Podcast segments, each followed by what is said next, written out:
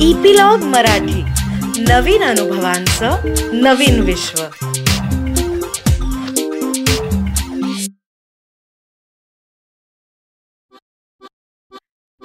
नमस्कार मी रीमा अमरापूरकर.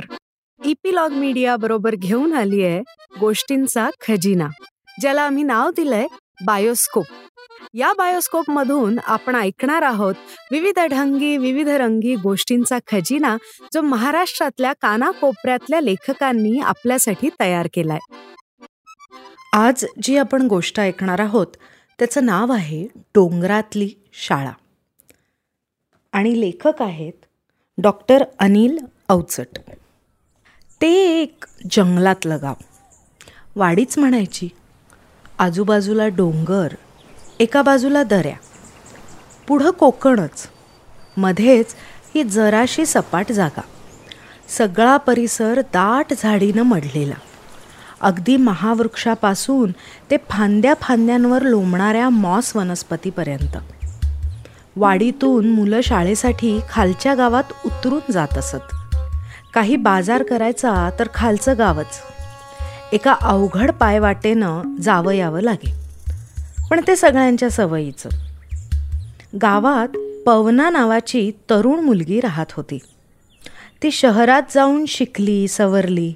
तिचं लग्न झालं शहरातल्याच कोणाशी तरी. पण काय तो दारुडा निघाला. हिचा खूप म्हणजे खूपच छळ झाला.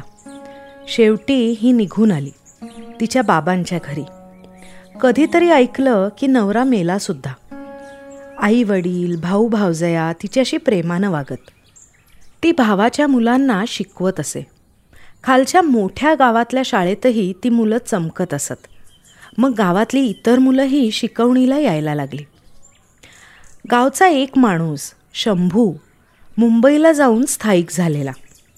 आंब्याचा फळांचा व्यापार करून श्रीमंत झाला होता. पवनाची शिकवणी पाहून त्याच्या मनात आलं गावाला शाळा बांधून दिली तर? वडिलांचं नाव देऊ त्याला म्हणजे आपल्या घराण्याचं नावही चमकत राहील. तशी गावात येजा होती गावावर त्याचा दाब होता. स्वतःला शंभू शेठ म्हणून घ्यायचा. त्या भागातल्या राजकारणात भाग घ्यायचा त्याचा विचार होता. त्यानं शाळेचा विचार गावकऱ्यांपुढं ठेवला. सगळ्यांना आश्चर्य वाटलं. कुणी म्हणालं खाली शाळा आहेच ना. मग आणखी कशाला? पण पोरांना जायला त्रास पडतो. कुणी सांगितलं? चांगली टणाटणा उड्या मारत जातात की. येताना जांभळं खातील करवंद खातील माकडच ती. कोण म्हणालं या वयात पोरांनी बागडलं पाहिजेच ना. तरी त्यानं प्रयत्न चालूच ठेवला. शेवटी गावानं होकार दिला. शाळा बांधू ती शिमिट काँक्रीटची. अशी त्यानं घोषणा केली. गावात सिमेंटचं एकही घर नव्हतं.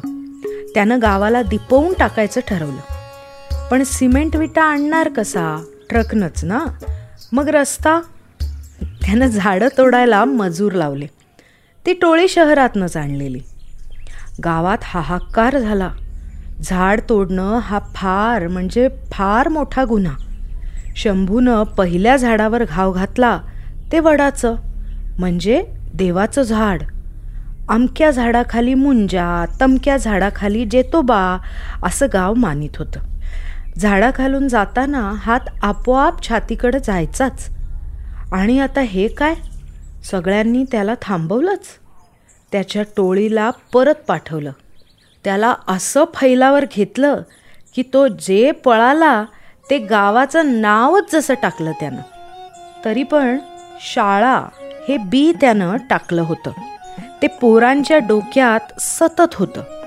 शाळा पाहिजे पण शिमिट काँक्रीट नको. पवनाबाईशी हे बोलले.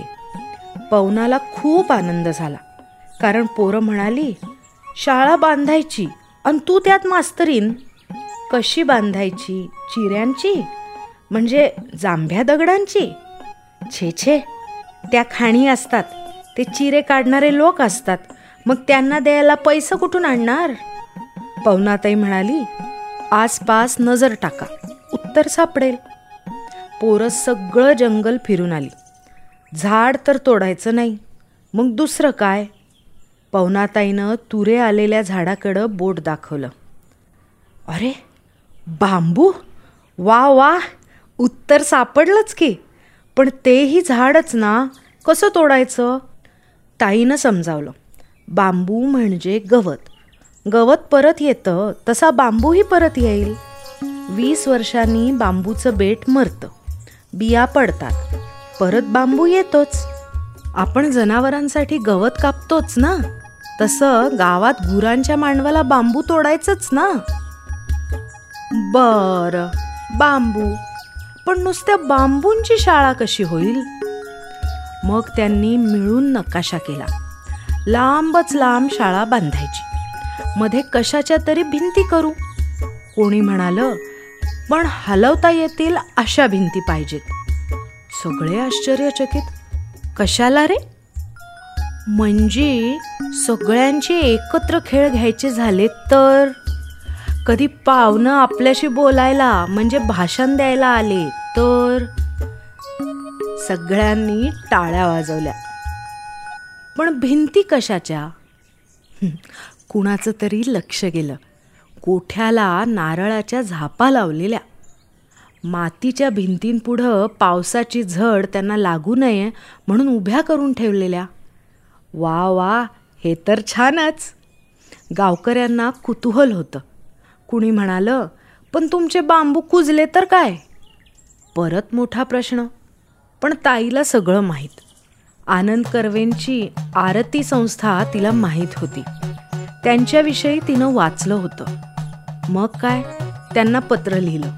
ते स्वतःच डोंगर चढून गावात हजर. बांबूचं औषध कसं करायचं? त्यात किती दिवस बांबू बुडवून ठेवायचा? हे त्यांनी सगळ्या गावकऱ्यांना शिकवलं. बांबूची शास्त्रशुद्ध तोड करायला शिकवलं. त्यांच्या या शिक्षणात इतके बांबू निघाले की पोरांचं कामच झालं. दहा दहा फुटांचे तुकडे त्या नुकत्याच खणलेल्या चरात बुडवून ठेवले. बास आता त्याला कीड बी लागणार नाही आणि आग बी लागणार नाही. कुणी म्हटलं पोरांच्या आधीच आपली बी शाळा सुरू झाली. आता कधी बी बांबू लागले की असंच तयार करू. मुलामुलींना झाप विणायचं काम माहीत होतंच. पानांच्या कडेची टोकं एका आड एक बांधायची. बांबू रोवले गेले. आता पोरांबरोबर आया आल्या आणि बापही आले. बांबूच्या खड्ड्यात चिऱ्याचे दगड बांबूच्या बाजूनं पहारीनं दाबून बसवले. सांगाडा झाला. झापांनाही बांबूच्या कामठ्यांनी सांधून त्यांच्या भिंतीत तयार. वर पेंढ्या टाकून छप्पर. वादळानं उडून जाऊ नये म्हणून भिंती आणि छप्पर यात अंतर ठेवलेलं. वाऱ्याला अडथळा नको ना. आणि शाळा सुरू झाली. पण ती काही वेळ आत आणि बराच वेळ बाहेर. झाडाखाली शिकता शिकता झाडालाही गोडी लागली. एक झाड म्हणालं मग आमच्या फांद्यांवर या ना शिकायला. लगेच मोठं मचाण बांधून त्यावर वर्ग. चिमण्या कावळे बुलबुल सगळे विद्यार्थी अशा त्या शाळेभोवतीच्या सगळ्या झाडांवर वर्ग तयार. पण एका वर्गातून दुसऱ्या वर्गात कसं जायचं? बांबू आपल्याकडे आहे ना उत्तर? मग काय? बांबूचे पूल. नव्या कल्पना सुचत होत्या. पोरं नुसती उत्साहानं धावत होती.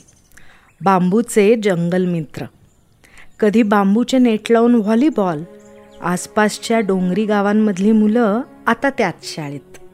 शिवाय खालच्या शाळेची मदत होतीच. आणि एके दिवशी एक माणूस डोंगर चढून गावात आला.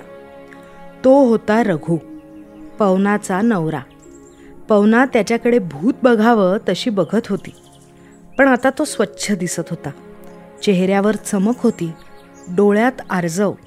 म्हणाला पवने मला माफ कर. पण मी गेली पाच वर्ष व्यसनमुक्त आहे. एका केंद्रात होतो. तिथून हा बदल झाला. सगळं गाव जमलं भोवती. मुलांना भीती वाटली. आता हा आपल्या पवनाताईला नेणार. पण पवना म्हणाली मी आता या शाळेला माझ्या मुलांना सोडणार नाही. रघु म्हणाला पण मी इथं राहिलो तर? पवनाचे वडील ओरडले वा जावई बापू घर तुमचंच आहे. रघु खूप शिकलेला. तोही आता शिकवतो.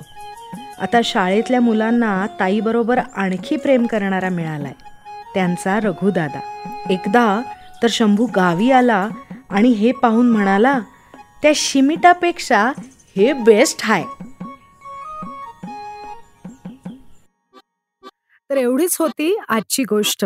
आणि लवकरच आम्ही पुढची गोष्ट घेऊन येऊ आणि त्याची माहिती तुम्हाला मिळण्यासाठी इपिलॉग मीडिया वेबसाईटवर किंवा तुमच्या आवडत्या पॉडकास्ट ॲपवर जसं की Jio Saavn Apple Google podcast Castbox याच्यावर तुम्ही आम्हाला सबस्क्राईब करायला विसरू नका. आणि तुमच्या मित्रमंडळींबरोबरही हा अनुभव नक्की शेअर करा आणि त्यांनाही सबस्क्राईब करायला लावा. म्हणजे तुम्हाला एकत्र ह्या अनुभवांची मजा लुटता येईल.